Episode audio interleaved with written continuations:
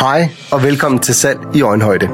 Mit navn det er Janne Grindam. Jeg er her for at gøre salg forståeligt og tilgængeligt for alle.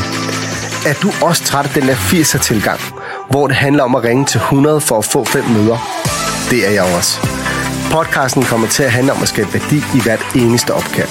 Mit eneste formål det er at gøre det let, så du kan nøjes med at ringe til 10 og få det samme resultat med hjælp fra LinkedIn, Danmarks største B2B-platform. Fordi kvalitet vinder over kvantitet. Så spidsører, for nu går vi i gang. Hej og velkommen til. Til dig, der ikke har lyttet med tidligere i, mit, øh, i min første episode, så er mit navn det er Janne Grindam. Jeg er en dedikeret salgstræner bag virksomheden Phoner to Support og i daglig tale P2S. Og jeg har skiftet den gammeldags telemarketing-metode ud med moderne teknikker, blandt andet med at kombinere LinkedIn og telefonen, og øh, så ligger mit fokus på, og, på, på kvalitet frem for kvantitet. Og når jeg ikke træner i salg, jamen, så nyder jeg familielivet, løber en tur for at klare hovedet, og øh, nu skal du have nogle værktøjer til at, at komme på salgstavlen. Dagens emne, det er, hvad frygter vi mest ved salgskald? Og øh, jeg har undervist i rigtig mange år, og noget af det, jeg, jeg altid oplever, og det tror jeg sådan en generel ting, det er, at det er de færreste sælgere eller selvstændige, der synes, det er sjovt at være opsøgende på telefonen. Og det er der egentlig også undersøgelser, der viser, at det er faktisk de færreste sælgere, der bryder sig om det. Og øh, noget af det, der gør, at vi bliver nervøse, eller vi ikke bryder os om det, det, øh, det kommer vi ind på, men vi skal også tale om tips øh, og værktøjer til at overvinde den her frygt. Og så vil jeg gerne prøve at komme med nogle eksempler fra, fra min egen hverdag, noget som jeg tænker, at du kan drage nytte af. Men lad os øh, dykke ned i det. Hvorfor bliver vi nervøse? Og det, det, det er et rigtig godt spørgsmål. Jeg har stillet mig selv adskillige tusinder af gange. Men jeg tror, noget af det, der ligger til grund for, at vi, øh, vi kan blive nervøse, det er et, vi ikke føler os trygge i det. Øhm, så er der lidt omkring det her med, at vi kommer ud fra vores comfort zone. Vi kan ikke læse modtageren i den anden ende, og, øh, og modtageren kan heller ikke læse, læse os. Og så er det måske også frygten for et nej. Og, øh, og det er noget af det, der gør, at vi kan, kan blive nervøse. Hvis vi skal snakke omkring værktøjer til at overvinde det her, jamen så vil jeg gerne starte med at præsentere dig for en filosof, der hedder Lev Vygotsky, han er også psykolog, og han siger, at øh, en menneskehjerne sådan navigerer i tre zoner. Vi har en komfortzone, den kender vi alle sammen, det er det trygge sted, det er det rare sted, det er det gode sted. Så har vi vores, øh, vores øh, udviklingszone, det her, hvor vi udvikler os, og så har vi farezonen. Og farzonen og udviklingszonen, jamen de ligger op og ned af hinanden, og det vil sige, at nogle gange, så kan vi have svært ved at kende forskel på, på at, er jeg i fare nu, eller er jeg i udviklingszonen. Men den gode nyhed er, at trods de adskillige tusinder mennesker, jeg har undervist i, igennem årenes løb, så er der ingen, der døde af de værktøjer, jeg kommer med til dig nu. Så jeg håber, at du, øh, du kan bruge dem, og du vil tage dem til dig. Men det første værktøj, det er egentlig, at du skal øve dig i det. Hvis du ikke er komfortabel med at sidde og ringe ud, så er jeg ked af at sige det, så er der kun én ting, der virker, det er ved at gøre det. Og øh, måden, man kan gøre det på, det er, at man kan, man kan tage en recorder. Det kan du gøre på rigtig mange telefoner i dag. Øh, der kan du gå ind og downloade en recorder. Og det gode er, fordi vi er under øh, europæisk lov, så gør det også, at den som udgangspunkt ikke recorder modtageren, for det må man ikke. Men man må gerne recorde sig selv, og det vil sige, at du har alle forudsætningerne for at lytte på din egen stemme. Er det intimiderende? Ja. Er det fedt? Nej. Men udvikle dig? Ja, det gør det. Og det gør det, fordi at du kan sidde og, og lytte på, jamen, lyder det her dynamisk, ligesom hvis jeg ringer en ven eller et familiemedlem op, eller, eller lyder det meget mekanisk, taler jeg for hurtigt, jamen så er jeg måske en smule nervøs. Taler jeg, øh, taler jeg for langsomt, jamen så kan jeg hurtigt afkoble den, der sidder, øh, jeg sidder og taler med. Og det er sådan nogle ting, du har mulighed for at blive klogere på ved at optage dit salgskald. Så er der også det her, der ligger i, at vi aldrig ved, hvor modtageren er. Det vil sige, at når vi ringer nogen op, og vi får et nej, og nogle gange kan, kan en modtager være meget kort for hovedet, øhm, men, men det jeg altid plejer at sige, det er, at du ved aldrig, hvor den person, du ringer til, er henne i sit liv. Har de lige mistet et familiemedlem? Har de øh, lige været ude for en ulykke? Har de, øh, ja, du ved, hvor jeg vil hen. Og, og det er jo ikke noget, der kommer os ved som sælger, når vi, når vi har 14 sekunder på telefonen. Så hvorfor folk er korte for hovedet, det kan der være mange årsager til. Men som udgangspunkt er et nej aldrig personligt.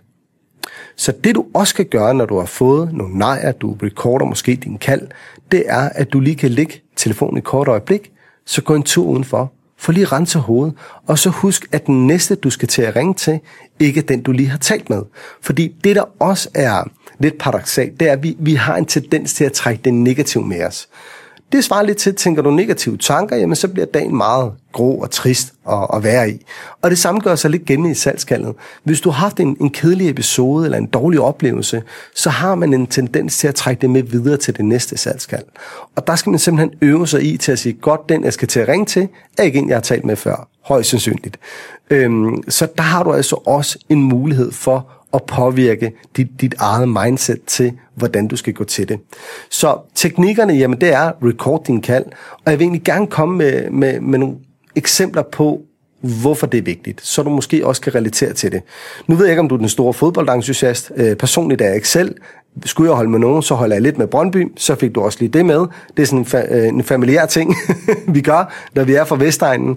Men, men, men noget af det, der er kendetegnet ved, ved eliteudøvere eller, eller sportsudøvere, jamen det er, at de træner for at blive gode.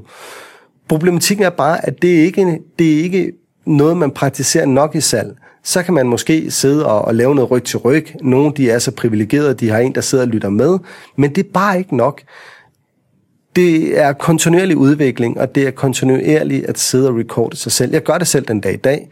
Jeg har arbejdet med telemarketing i mere end 20 år, men jeg sidder stadigvæk den dag i dag og recorder nogle af, nogle af mine egne kald, fordi man kan altid blive bedre.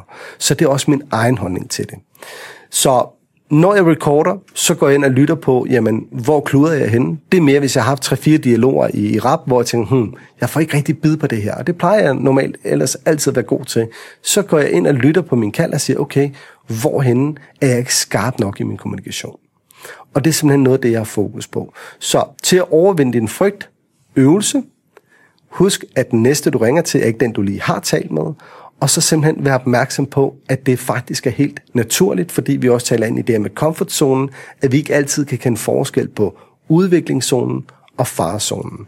Sagt med andre ord, du er helt normal, og det er helt okay at have det sådan. Men jeg tror også, det er vigtigt, at man tør sige det højt.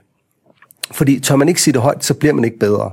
Så jeg øh, vil gerne give dig en lektie for, til dig, der, der, der sidder derude og tænker, ah, det er ikke det fedeste gør op med dig selv, og så sige, okay, er det her noget, jeg skal prøve at blive bedre til? Hvis ja, fedt mand. Start med at record dit kald, og start med at, øh, at tage nogle af de værktøjer med til det her. Blandt andet med, at du ved, du ved ikke, hvor modtageren er henne i samtalen, så hvis du får et nej, det er ikke personligt. Hvis du har fået 3-4 afslag i rap, læg telefonen fra dig i et kort øjeblik, og så, øh, og så kom tilbage, når du lige har fået noget luft eller en tår kaffe. Det kan simpelthen nogle gange være, hvad det, der virker. Og øh, da jeg startede med at sige, at jeg, jeg selv har, øh, jeg, jeg har arbejdet med telemarketing i 20 år, så jeg har jo også fået afslag, og, og, og får dem altså stadigvæk også, selv den dag i dag. Men noget af det, jeg, jeg selv praktiserer rigtig meget, er også det, man kalder KLT-metoden. KLT, det står for No, Like, Trust. Og skal vi oversætte det, det gør vi selvfølgelig, så betyder det, at mennesker køber mennesker, de kender, kan lide og stoler på. Så det her med at gøre noget personligt, gøre det nærværende, have fokus på mennesket og ikke produktet, er ekstremt vigtigt. Jeg håber, at øh, det her afsnit har været godt for dig, og jeg håber også, at du kan bruge nogle af de værktøjer, du har fået. Og så glæder jeg mig bare til, at du lytter med forhåbentlig til det næste. Vi ses. Tak fordi du lyttede med i dagens episode af Salg i Øjenhøjde. Hvis du føler, du fik noget med dig, noget du kan bruge i dit salgsarbejde, så smid en anmeldelse eller del podcasten med dine kollegaer. Husk, salg er ikke en kamp, det er en samtale. Og så skal vi gøre det godt. En samtale ad gangen. Vi ses på salgstavlen.